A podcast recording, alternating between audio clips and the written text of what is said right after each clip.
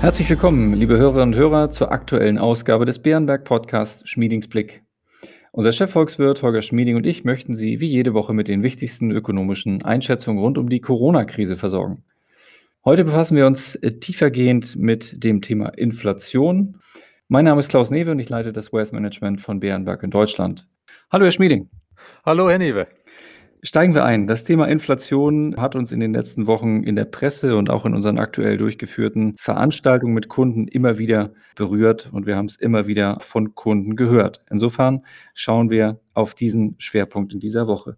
Erstmal ganz allgemein. Was verursacht grundsätzlich Inflation?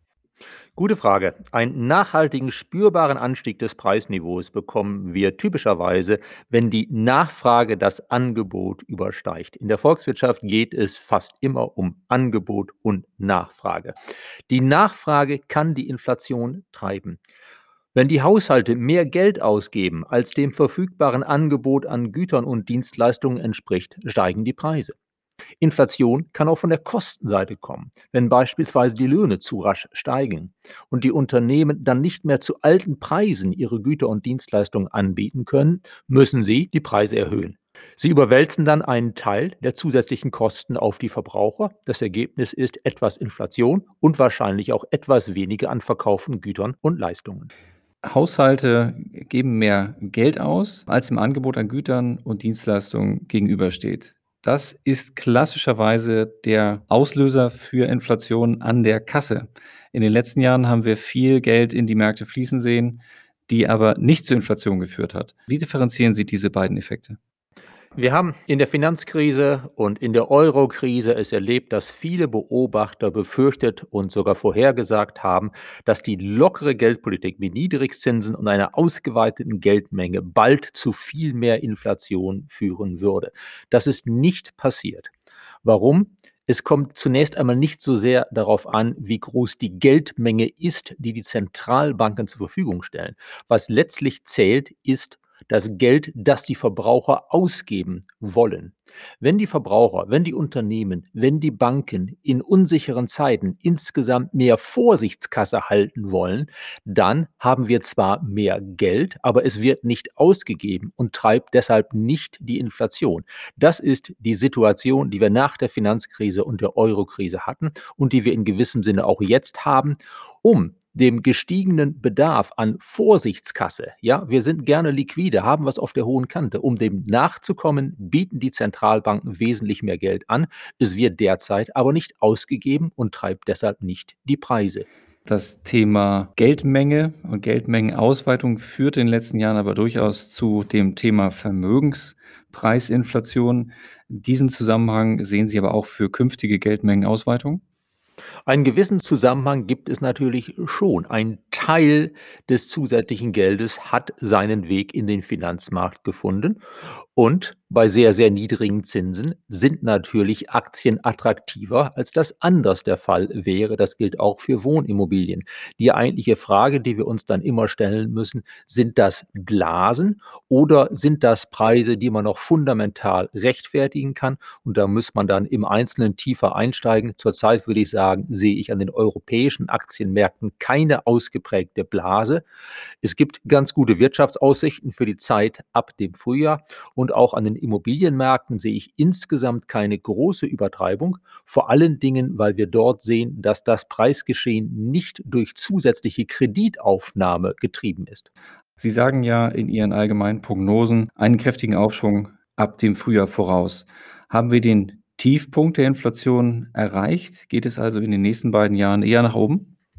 Ja, wir haben wohl den Tiefpunkt der Inflation erreicht. Es geht in den nächsten beiden Jahren nach oben. Zunächst einmal auf Deutschland bezogen. Die Mehrwertsteuer ist jetzt im Januar wieder auf das Normalniveau zurückgekehrt. Wir haben deutlich höhere Preise für Kohlendioxidemissionen. Das werden wir in der Inflationsrate sehen mit einem Sprung in der Rate von vielleicht sogar knapp einem Prozentpunkt nach oben. Dazu kommt, dass wir einen Aufschwung der Konjunktur ab Frühjahr erwarten, nach einem noch ziemlich dunklen, schwierigen Winter. In diesem Aufschwung werden die Preise auch wieder steigen. Gerade weil es Nachholbedarf gibt, beispielsweise bei Restaurants, beim Kneipenbesuch, im Kulturbetrieb, bei einigen Reisen, da kann ich mir denken, dass dann vielleicht hier und da das Essen im Restaurant oder das Bier in der Kneipe sogar ein bisschen mehr kostet als vorher. Schließlich gibt es ja auch dort Nachholbedarf, wieder Einnahmen hereinzuholen. Also im Sommer könnte es eine gewisse sichtbare Aufwärtsbewegung der Inflationsrate geben, nicht nur bei uns, auch anderswo, auch in den USA.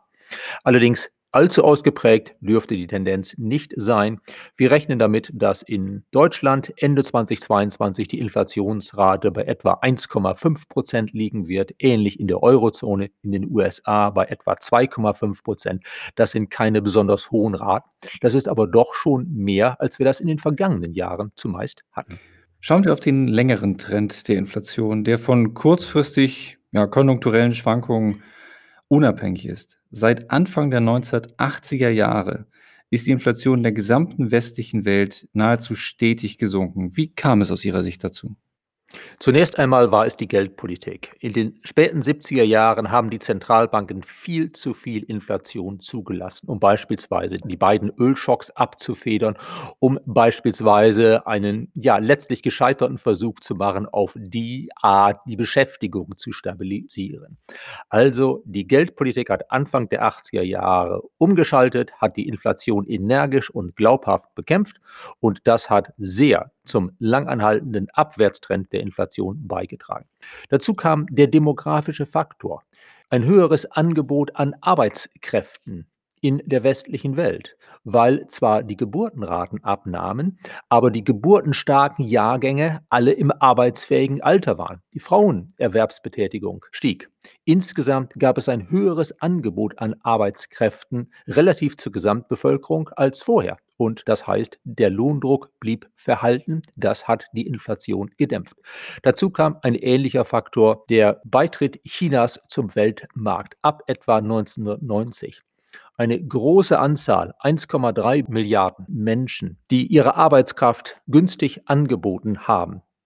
Vor allen Dingen dadurch, dass man in China arbeitsintensiv hergestellte Güter ausgesprochen billig kaufen konnte. Auch das hat den globalen Inflationstrend über die letzten Jahrzehnte gedrückt. Sie ahnen es sicher schon, Herr Dr. Schmieding. Es folgt die Frage, ob sich dieser langfristige Trend fortsetzt und erhalten bleibt oder dreht sich der Inflationstrend nach oben? Ja, ich glaube, der Inflationstrend dreht sich jetzt nach oben. Wir dürften langsam aber sicher zu normaleren Raten der Inflation zurückkehren von den gedrückten Raten der letzten zehn Jahre. Zum einen der demografische Faktor. Die demografische Dividende, die ich eben beschrieben habe, die ist wahrscheinlich vorbei. Wir haben insgesamt eine alternde Bevölkerung. Wir haben quer durch die westliche Welt, Europa, USA, aber auch in China die Situation, dass der Anteil der Bevölkerung in dem, was man arbeitsfähiges Alter nennt, an der Gesamtbevölkerung deutlich abnimmt. Mehr Rentner. Die Babyboomer gehen langsam in den Ruhestand, auch wenn das Eintrittsalter in den Ruhestand etwas verschoben wird. Wir alle, ob Rentner oder nicht, tragen zur Nachfrage bei. Aber nur die von uns, die arbeiten, tragen zum Angebot bei. Also es verschiebt sich insgesamt das Gleichgewicht von Angebot und Nachfrage in eine Richtung, die bei etwas weniger Angebot an Arbeitskräften sich in höherem Lohndruck und höherem Preisdruck ausdrücken wird.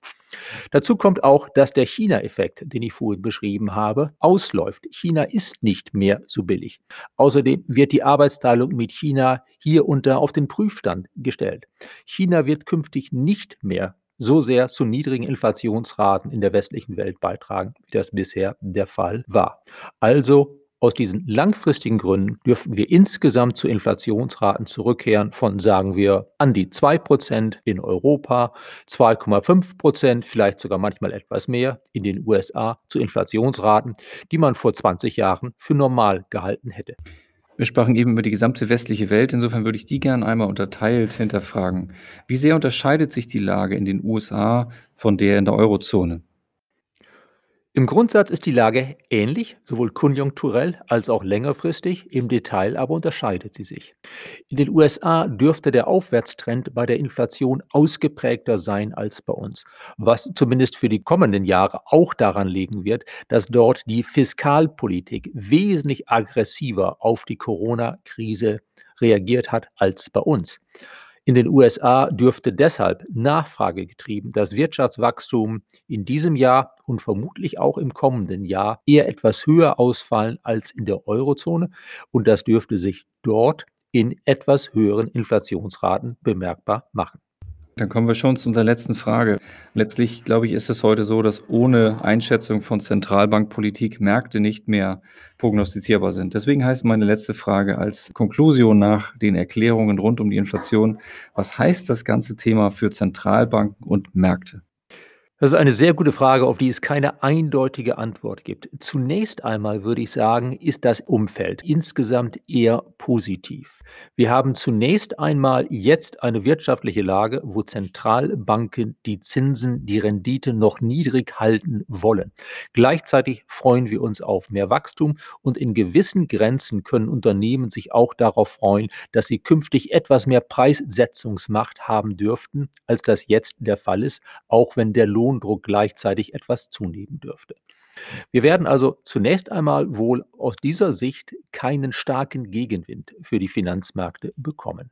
Sollte es in diesem Jahr, was sehr gut möglich ist, große Sorgen an den Märkten über die ja langsam anziehende Inflation geben, sollte es dann mal heftige Rückschläge an den Aktienmärkten geben, weil befürchtet wird, die Inflation, die Inflationserwartungen und dann auch die Zinsen und Renditen steigen sehr kräftig oder man befürchtet, sie steigen dann bald sehr kräftig. Wenn das eintreten sollte, auf Englisch würde man das Taper-Tantrum nennen, also ein Wutanfall, wenn sich abzeichnet, Zentralbanken würden ihre Politik langsam zurückschalten, wenn wir das erleben sollten in diesem Jahr, dann dürften die Zentralbanken einschreiten und sagen, liebe Leute, wir freuen uns ja über etwas mehr Inflation. Wir wollen ja, dass die Konjunktur stärker wird. Wir wollen ja, dass wir auf dem Arbeitsmarkt möglichst schnell wieder zu Vollbeschäftigung kommen. Und sie werden dann die Erwartungen steuern die Erwartung, dass es nämlich eben noch vorerst nicht gleich zu Zinserhöhungen kommen wird, dass die Anleihekäufe vorerst nicht zurückgefahren werden.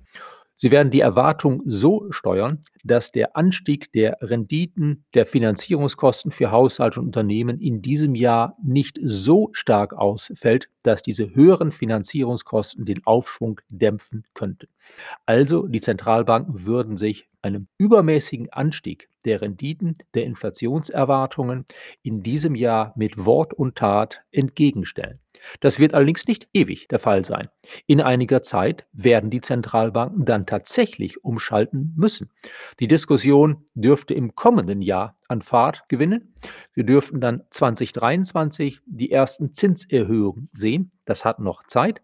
Und wenn sich tatsächlich abzeichnet, dass Zinserhöhungen kommen oder dass die Anleihekaufprogramme wirklich in Kürze weitgehend zurückgefahren werden, dann dürften wir einen kräftigeren Anstieg der Renditen sehen. Dann wären wahrscheinlich Rententitel auch wieder bessere Alternativen zu Aktien.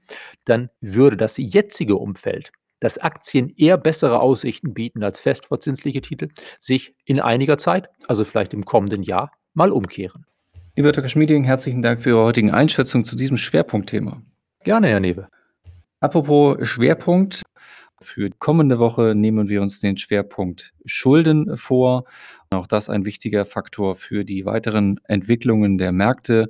Merken Sie es vor, kommende Woche Donnerstag ein Schwerpunkt auf das Thema Schulden. Wenn Sie Fragen oder Anregungen haben, schreiben Sie uns gerne eine E-Mail an schmiedingsblick.bernberg.de. Bleiben Sie gesund und bis kommende Woche.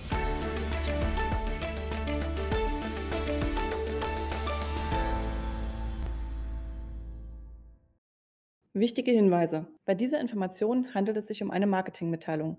Diese soll Ihnen Gelegenheit geben, sich selbst ein Bild über eine Anlagemöglichkeit zu machen. Wir weisen ausdrücklich darauf hin, dass diese Information keine individuelle Anlageberatung, keine Anlageempfehlung und keine Anlagestrategieempfehlung darstellt. Frühere Wertentwicklungen sind kein verlässlicher Indikator für die künftige Wertentwicklung.